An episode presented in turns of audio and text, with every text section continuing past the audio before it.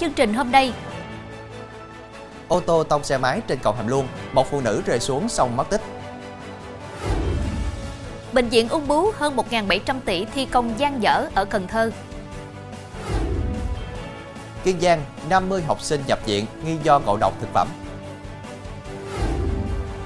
Vụ 4 du khách tử vong ở làng Cù Lần khởi tố tạm giam 3 bị can.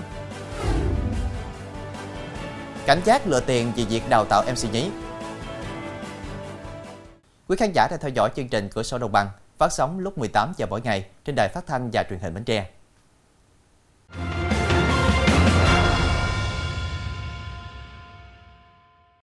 Thưa quý vị, sáng nay, Phòng Cảnh sát điều tra Công an tỉnh Bến Tre cho biết vẫn chưa tìm được nạn nhân trong vụ tai nạn giao thông trên cầu Hàm Luông bị rơi xuống sông mất tích trước đó. Hiện lực lượng cứu hộ cứu nạn tỉnh cùng với gia đình đang khẩn trương tìm kiếm nạn nhân. Khoảng 15 giờ chiều qua, anh N, ngụ huyện Chư Sê, tỉnh Gia Lai, điều khiển ô tô chở theo vợ và con lưu thông trên quốc lộ 60 hướng thành phố Hồ Chí Minh đi các tỉnh miền Tây. Khi đến cầu Hàm Luông thuộc địa bàn xã Bình Phú, thành phố Bến Tre, xe chạy lấn sang phần đường bên trái và tông vào xe máy do anh H, ngụ xã Kim Hòa, huyện Cầu Ngang, tỉnh Trà Vinh điều khiển, chở vợ là chị H đang dừng xe trên cầu ở chiều ngược lại. Vụ tai nạn khiến chị H rơi xuống sông Hàm Luông mất tích, xe máy bị hư hỏng nặng, văng lên lan can cầu dính chặt. Bước đầu, anh N cho biết do ngủ gật nên không làm chủ tay lái, để ô tô chạy lấn sang chiều ngược lại. Công an đang điều tra làm rõ nguyên nhân. Chuyển sang thông tin đáng chú ý khác, dự án đầu tư xây dựng bệnh viện ung bướu thành phố Cần Thơ quy mô 500 giường được khởi công vào tháng 10 năm 2017. Tuy nhiên, sau 5 năm thi công, tổng giá trị khối lượng liên danh nhà thầu mới thực hiện ước đạt khoảng 21% và đang phải tạm dừng xây dựng gần 2 năm qua. Trong khi đó, tại cơ sở cũ đã xuống cấp, bệnh nhân chịu cảnh chen chúc, chờ 3-4 tháng để được xạ trị. Theo ghi nhận, dự án Bệnh viện ung bướu thành phố Cần Thơ, đường Nguyễn Văn Cừ, quận Ninh Kiều, như đại công trường hoang tàn có cây mọc um tùm, vật liệu chất đống lộn xộn, thiết bị máy móc cũng hoang rỉ theo thời gian. Theo tìm hiểu, từ tháng 6 2022 đến nay, khối lượng thi công của dự án đạt chỉ khoảng 21,3%. Gần 2 năm qua, không có công nhân lao động tại công trường. Ông Phạm Quang Dũng, cán bộ ban điều hành thi công công trình dự án cho biết, toàn bộ máy móc, thiết bị tập kết ở công trường để thi công gần 2 năm qua không hoạt động, từ giàn giáo, cớp pha, sắt thép đều đã bị hoen rỉ, xuống cấp trầm trọng. Theo ông Dũng, bây giờ nếu làm lại phải mất rất nhiều công sức, tiền bạc để bảo dưỡng, sửa chữa trang thiết bị. Trong khi bệnh viện mới quy mô 500 giường với vốn đầu tư hơn 1.700 tỷ đồng phải tạm dừng thi công vì hiệp định vay hết hạn thì bệnh viện cũ xuống cấp trầm trọng, lượng bệnh nhân đến khám điều trị ngày càng đông dẫn tới tình trạng quá tải. Thưa quý vị, cơ quan cảnh sát điều tra công an thành phố Long Xuyên, tỉnh An Giang vừa tống đạt quyết định khởi tố bị can và thi hành lệnh bắt tạm giam đối với Phạm Hoàng Anh, 42 tuổi, ngụ phường Mỹ Phước, thành phố Long Xuyên về tội lừa đảo chiếm đoạt tài sản. Để có tiền tiêu xài, người đàn ông này đã mạo danh khách hàng đặt hàng của công ty rồi bán lấy hơn 120 triệu đồng. Theo kết quả điều tra ban đầu, Hoàng Anh là nhân viên công ty cổ phần Tổng công ty TM, chi nhánh An Giang, phường Mỹ Long, thành phố Long Xuyên. Vào cuối năm 2022, qua rà soát công ty TM phát hiện một cửa hàng ở xã Hòa Bình, huyện Chợ Mới vẫn còn đang nợ đơn hơn 120 triệu đồng nên liên hệ để giải quyết. Tuy nhiên, qua làm việc, chủ cửa hàng này cho biết không có nợ và không có đặt đơn hàng trong khoảng thời gian từ ngày 1 đến ngày 19 tháng 12, 2022. Công ty TM tiến hành làm việc với Hoàng Anh, thì Hoàng Anh đã thừa nhận đã mạo danh khách hàng sử dụng mã code để đặt hàng, rồi bán lấy tiền tiêu xài. Sau đó, công ty TM đã tố cáo hành vi của Hoàng Anh. Thưa quý vị, cho nợ nần bên ngoài không có khả năng chi trả, lợi dụng chủ nhật không có ai đi làm, Vũ Thị Thanh là thủ quỹ bưu điện quyện Gò Quao, tỉnh Kiên Giang đã mở kết sắt lấy hơn 1,5 tỷ đồng đem về trả nợ. Biết mình sẽ bị bắt nên Thanh đã chuẩn bị sẵn vài bộ quần áo để mang vào trại giam. Số quần áo còn lại Thanh đốt bỏ vì cho rằng ngày về còn xa. Theo kết quả điều tra ban đầu, Vũ Thị Thanh là thủ quỹ bưu điện huyện Gò Quao thuộc bưu điện tỉnh Kiên Giang, được phân công nhiệm vụ giữ tiền, thực hiện các khoản thu chi của bưu điện. Khoảng 13 giờ ngày 11 tháng 6, lợi dụng chủ nhật không ai đi làm, Thanh vào phòng quỹ của bưu điện, mở két sắt, lấy hơn 1,5 tỷ đồng. Đến chiều ngày 13 tháng 6, Thanh đến cơ quan và thừa nhận đã tự ý lấy số tiền nói trên. Đồng thời Thanh tự nộp lại cho bưu điện 56 triệu đồng. Thanh khai nhận có cho bạn bè mượn tiền nhưng họ không trả. Do túng thiếu nên Thanh vay tín dụng đen bên ngoài với lãi suất cao để xoay sở. Ngày qua ngày, số tiền lãi và gốc quá nhiều. Thành không có tiền trả và bị chủ nợ đe dọa. Sợ nguy hiểm cho gia đình và bản thân nên Thành đã lấy số tiền trên để trả nợ chứ không sử dụng vào mục đích gì khác. Thành một mình nuôi hai con đang tuổi ăn học trong cảnh khó khăn. Trong ngày thực hiện lệnh bắt giữ Thành, tổ công tác đã tự nguyện quyên góp hơn 3 triệu đồng gửi cho con của Thành, giúp các cháu giảm một phần khó khăn trong cuộc sống khi vắng mẹ. Thưa quý vị, sau khi dùng bữa ăn trưa tại trường, hơn 50 học sinh ở hai trường tiểu học Trần Giang Ơn, phường Vĩnh Lợi và Mạc Đỉnh Chi, phường Rạch Sỏi, thành phố Rạch Giá, tỉnh Kiên Giang đã phải nhập viện cấp cứu trong tình trạng nôn ói tiêu chảy. Có hơn 20 em hạ huyết áp. Qua thăm khám ban đầu, các bác sĩ Bệnh viện Sản Nhi Kiên Giang chẩn đoán nghi các trường hợp trên bị ngộ độc thực phẩm. Đa số các em nhập viện đều bị đau bụng và ói, trong đó có khoảng 20 em học sinh do ói nhiều nên bị hạ huyết áp. Bệnh viện phải truyền dịch chống sốc. Đến 19 giờ cùng ngày, sức khỏe của các em học sinh tạm ổn định nhưng cần tiếp tục theo dõi sát diễn biến của ngộ độc thực phẩm. Bác sĩ Danh Tý, Phó Giám đốc Bệnh viện Sản Nhi Kiên Giang cho biết, sau khi phát hiện các học sinh có dấu hiệu của ngộ độc thực phẩm, bệnh viện đã yêu cầu nhà trường phải niêm phong toàn bộ thức ăn để cơ quan chức năng đến kiểm tra tìm hiểu nguyên nhân. Bước đầu cơ quan chức năng ghi nhận bữa ăn trưa của cả hai trường tiểu học có món mì thịt bằm và súp, nhưng thịt có mùi hôi so với mọi ngày. Hiện vụ nghi ngộ độc thực phẩm trên đang được các cơ quan chức năng tỉnh Kiên Giang điều tra làm rõ nguyên nhân. Thưa quý vị, cơ quan chức năng tỉnh Cà Mau đã xác định được nguyên nhân xảy ra vụ ngư dân Kiên Giang bị tấn công khi đang đánh bắt trên vùng biển Cà Mau. Cụ thể, nguyên nhân xuất phát từ việc tranh chấp ngư trường giữa một số tàu cá của ngư dân tỉnh Cà Mau và nhóm tàu cá của ngư dân tỉnh Kiên Giang. Ba chiếc tàu cá tỉnh Kiên Giang bị tấn công vào rạng sáng ngày 9 tháng 11 trên vùng biển Cà Mau. Cả ba chiếc tàu đều còn những dấu vết của bom xăng và súng tự chế. Ba ngư dân bị thương đã được đưa vào bờ trước cấp cứu. Đến nay, các ngư dân còn lại mới được vào bờ, nhưng vẫn chưa hết bàng hoàng. Theo các ngư dân, do đêm tối nên không nhìn rõ được các đối tượng tấn công. Tuy nhiên, trước đó hai ngày, họ có cãi nhau qua hệ thống điện đàm với các tàu cá gần đó vì tranh chấp ngư trường khai thác. Hiện các phương tiện đã được đưa vào cửa biển sông Đốc, tỉnh Cà Mau để làm việc với các cơ quan chức năng. Ngư dân mong muốn cơ quan chức năng tỉnh Cà Mau sớm điều tra xử lý để ngư dân an tâm bám biển. Trong phần sau sẽ có Vụ 4 du khách tử vong ở làng Cù Lần, khởi tố tạm giam 3 bị can công ty Thành Bưởi bị thu hồi giấy phép không thời hạn.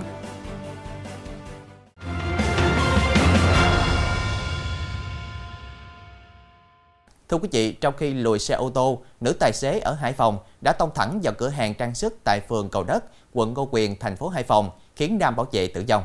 Hiện vụ việc đang được cơ quan chức năng địa phương vào cuộc điều tra, xác minh làm rõ nguyên nhân để khắc phục hậu quả và xử lý theo quy định của pháp luật. Thông tin ban đầu khoảng 14 giờ 15 phút hôm qua, xe ô tô màu trắng do nữ tài xế Nguyễn Mai Anh, sinh năm 1987, ngụ phường Đông Hải, quận Lê Chân, thành phố Hải Phòng, lùi với tốc độ cao từ phía công trình gần nhà 96 cầu đất, quận Ngô Quyền, sang nhà 107 cầu đất, đâm trúng ông H, tên gọi tắt, sinh năm 1960, bảo vệ của cửa hàng trang sức ở số 107 cầu đất đang ngồi phía trước. Tại hiện trường, xe ô tô lùi sâu khoảng 3 mét vào trong cửa hàng, cửa kính và nhiều vật dụng trong cửa hàng bị vỡ vụn. Sau vụ việc, công an đã có mặt phong tỏa hiện trường. Qua kiểm tra, cơ quan chức năng không phát hiện nữ tài xế có nồng độ cồn. Thưa quý vị, một nam công nhân bị đâm chết khi vừa dừng lại mua đồ tại một quán tạp hóa trên địa bàn phường An Thạnh, thành phố Thuận An, tỉnh Bình Dương. Nạn nhân tên gọi tắt là D, sinh năm 1996, quê tỉnh An Giang. Hiện lực lượng công an đã bắt được hung thủ gây án và đưa về trụ sở để lấy lời khai. Theo thông tin ban đầu, khoảng 19 giờ hôm qua, anh Dê điều khiển xe máy chở con nhỏ đón vợ đi làm về rồi đi mua đồ tại một tiệm tạp hóa gần đoạn đường D1 giao nhau với N4 tại khu dân cư An Thạnh, phường An Thạnh, thành phố Thuận An, tỉnh Bình Dương. Khi vào cửa hàng tạp hóa, anh Dê bất ngờ bị một nam thanh niên dùng dao đâm nằm gục xuống đường. Phát hiện sự việc, người dân đã nhanh chóng đưa nạn nhân đi bệnh viện cấp cứu, nhưng do vết thương nặng nên anh Dê đã tử vong tại bệnh viện. Nguyên nhân vụ việc được cho là anh Dê và đối tượng làm cùng công ty và có xảy ra mâu thuẫn trong quá trình làm việc. Thưa quý vị, chiều qua Công an tỉnh Nghệ An đã bắt giữ nghi phạm trong vụ cướp tại chi nhánh một ngân hàng ở thị xã Cửa Lò sau 24 giờ gây án. Danh tính kẻ cướp táo tận là Nguyễn Tuấn Anh, 28 tuổi, ngụ thành phố Vinh, tỉnh Nghệ An, là phó giám đốc chi nhánh nhà máy chế biến gỗ xuất khẩu và làng nghề phố Hải, đóng tại huyện Ghi Xuân, tỉnh Hà Tĩnh. Vào chiều 14 tháng 11, Nguyễn Tuấn Anh bịt mặt dùng dao nhọn xông vào chi nhánh ngân hàng tại thị xã Cửa Lò, khống chế một nữ nhân viên để cướp tài sản. Bị phát hiện và hô hoáng, đối tượng bỏ chạy thoát thân. Công an vào cuộc bắt giữ Nguyễn Tuấn Anh vào chiều 15 tháng 11 khi đối tượng đang lẫn trốn ở địa bàn xã Xuân Lĩnh, huyện Nghi Xuân, tỉnh Hà Tĩnh. Tăng vật thu giữ gồm một xe mô tô Way Alpha, một con dao, một điện thoại di động. Tại cơ quan điều tra, anh đã thừa nhận hành vi phạm tội, xông vào chi nhánh ngân hàng để cướp tiền nhưng chưa cướp thành công. Quá trình điều tra bước đầu công an xác định do nợ nần nên anh thực hiện hành vi cướp tài sản tại ngân hàng để lấy tiền trả nợ. Thưa quý vị, Công an tỉnh Lâm Đồng đã khởi tố vụ án vô ý làm chết người, đồng thời khởi tố bị can đối với ba cán bộ nhân viên khu du lịch Lan Cù Lần, huyện Lạc Dương, tỉnh Lâm Đồng, cùng tội danh trong vụ tai nạn làm chết bốn du khách Hàn Quốc.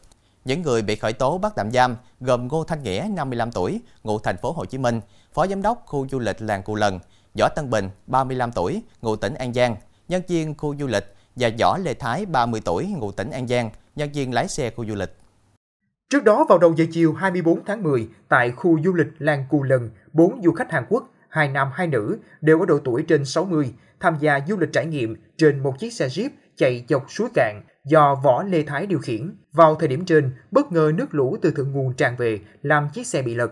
Thái và bốn du khách bị nước cuốn trôi. Thái bám được vào cành cây, may mắn thoát nạn, còn bốn du khách bị lũ cuốn đều bị thiệt mạng. Có hai thi thể du khách bị lũ cuốn trôi xa hơn 3 km vị trí bị tai nạn và được lực lượng cứu hộ cứu nạn tỉnh Lâm Đồng và huyện Lạc Dương tìm thấy sau khoảng 3 giờ vụ tai nạn thương tâm xảy ra. Sau vụ tai nạn, Sở Văn hóa Thể thao Du lịch Lâm Đồng có văn bản đề nghị tạm dừng các hoạt động kinh doanh du lịch, dịch vụ tại khu du lịch Làng Cù Lần, yêu cầu doanh nghiệp phối hợp với đơn vị liên quan làm rõ nguyên nhân, đồng thời khắc phục hậu quả vụ tai nạn. Hiện các cơ quan chức năng tỉnh Lâm Đồng tiếp tục điều tra làm rõ vụ tai nạn để xử lý các cá nhân, đơn vị liên quan theo quy định của pháp luật.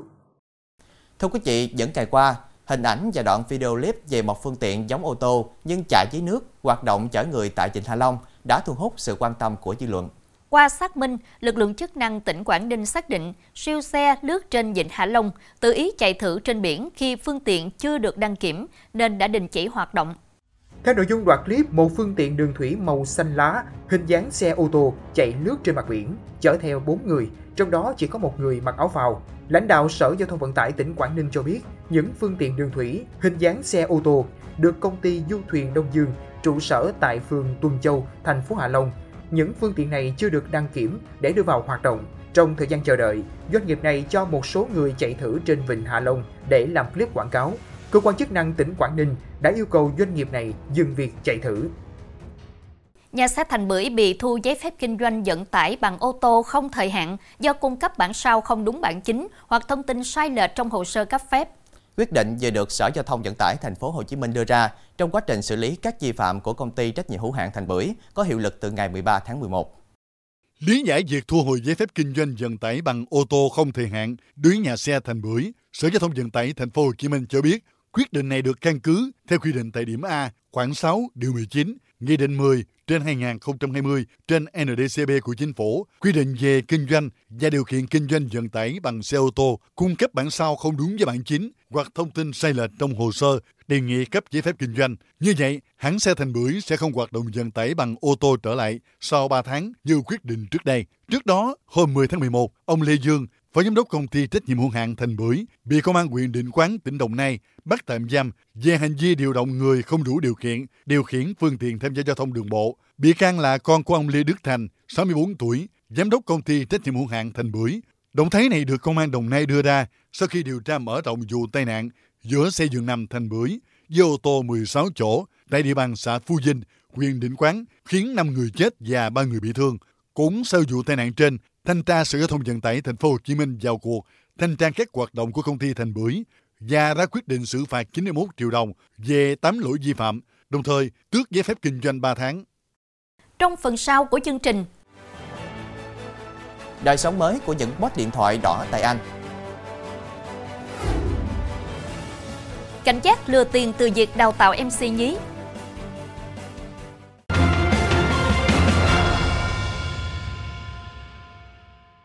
Sau đây xin được chuyển sang tin thế giới. Ít nhất 37 người đã thiệt mạng, 18 người bị thương khi chiếc xe khách rơi xuống hẻm núi ở bang Jammu và Kashmir ở Ấn Độ ngày hôm qua.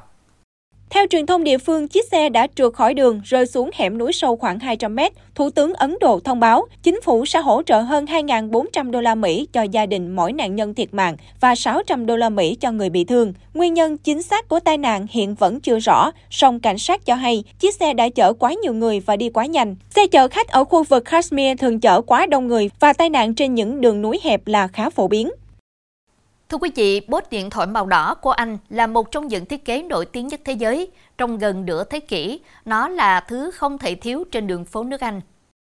Đối với nhiều du khách khi đến London, đây là bức ảnh phải có. Thường có hàng dài khách du lịch chờ đợi trước bốt điện thoại màu đỏ phía trước tháp Big Ben. Họ có chung mục đích có được bức ảnh mang tính biểu tượng. Nhưng số lượng bot điện thoại đỏ đang giảm nhanh chóng sau khi điện thoại di động ra đời, giảm 5 lần so với cách đây hơn 30 năm. Trong số 20.000 bot còn lại, chỉ có 3.000 bot điện thoại đỏ theo kiểu truyền thống. Theo thời đại điện thoại di động, nhiều bot điện thoại đỏ đã đi thẳng vào bãi phế liệu. Những bot điện thoại còn tồn tại cũng được chuyển sang những tính năng mới. Những người phục chế đang cố gắng khôi phục thành cửa hàng bán cà phê và bánh ngọt trên quảng trường Brussels ở London. Có thể hơi chật chội, nhưng sự độc lạ của cửa hàng đã thu hút khách hàng. Hiện có khoảng 1.000 bot điện thoại đỏ đang được sử dụng trên khắp nước Anh với một đời sống mới như thế.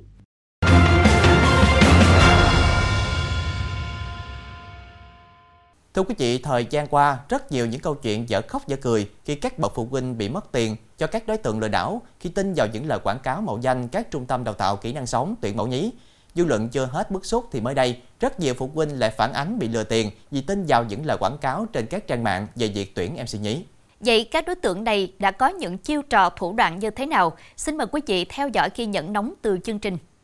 Nhận thấy con mình có khả năng giao tiếp, nên người phụ nữ này đã tìm vào trang đào tạo MC nhí sau khi được tư vấn nhiệt tình từ một fanpage lừa đảo với yêu cầu cung cấp thông tin cá nhân, chị được đưa vào một nhóm trên Telegram rồi mời chào mua máy ảnh, máy quay từ vài chục đến hàng trăm triệu. Với sự dẫn dắt chuyển khoản, hoàn tiền và nhận ưu đãi, chương trình học miễn phí, thì chị đã bị lừa tổng số tiền hơn 400 triệu đồng. Ban đầu thì chỉ có lúc mà ở cái ngưỡng 5-7 triệu thì chồng mình cũng có nghi ngờ thì cũng có can ngăn mình nhưng mà vì tâm lý phụ huynh muốn tìm lớp cho con và mình cũng là người chủ động đi hỏi thông tin tìm lớp thì cũng không nghĩ là mình sẽ bị lừa và bị lừa đến con số lớn như thế.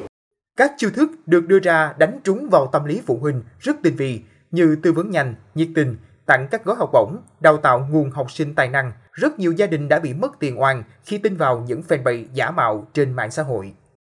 Mình thì có tìm ở trên Facebook cái uh, thông tin khóa học thì uh, mình có được một page hỗ trợ nhắn tin cho họ thì được bên họ hỗ trợ tư vấn rất là nhiệt tình mình không hiểu đăng ký cho con thì sao lại phải cần nhận trợ cấp với cả là nhà tài trợ gì vì mình cũng chỉ muốn đăng ký khóa học cho bạn bình thường thôi à, nói một hồi thì chốt lại mình không đăng ký bởi vì mình không thể tin tưởng.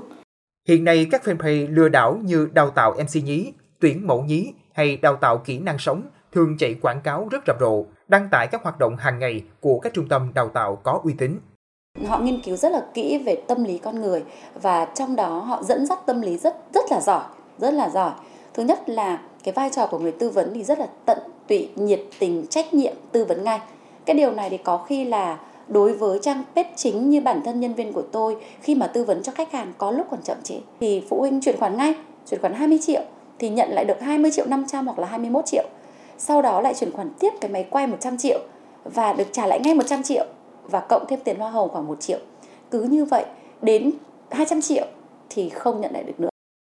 Theo luật sư Nguyễn Đại Hải, khi phát hiện các trường hợp lừa đảo, phải hợp tác với cơ quan điều tra, cung cấp đầy đủ giấy tờ chứng cứ, từ đó làm cơ sở để cơ quan công an xác minh điều tra. Trước tình trạng lừa đảo ngày càng tinh vi trên không gian mạng, các cơ quan chức năng cần quản lý, giám sát chặt hơn trong các hoạt động sử dụng app và các trang mạng hoạt động tại Việt Nam.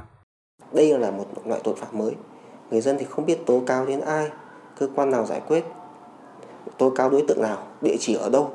Đấy là những cái khó khăn cho người dân. Tuy nhiên, khi người dân mà uh, thấy rằng có một cái gợn nào đấy trái với cả cái cái cái cái cái tự nhiên mà cái lợi ích mình đạt được mà dễ dàng quá thì người dân thì chúng phải hiểu ngay rằng đây có dấu hiệu lừa đảo. Theo các chuyên gia, việc đấu tranh với các loại tội phạm này hiện nay còn gặp rất nhiều khó khăn. Vì vậy, để tránh mắc bẫy của các đối tượng lừa đảo, các phụ huynh cũng như người dân cần tìm hiểu trực tiếp Cụ thể, không nên tin vào những nội dung tư vấn, quảng cáo rầm rộ trên các trang mạng xã hội hiện nay. Thông tin vừa rồi cũng đã khép lại chương trình hôm nay. Hẹn gặp lại quý khán giả lúc 18 giờ ngày mai trên đài phát thanh và truyền hình Bến Tre. Chiếc thình chào Đoan Trang xin kính chào tạm biệt và kính chúc quý khán giả một buổi tối với thật nhiều điều tốt lành.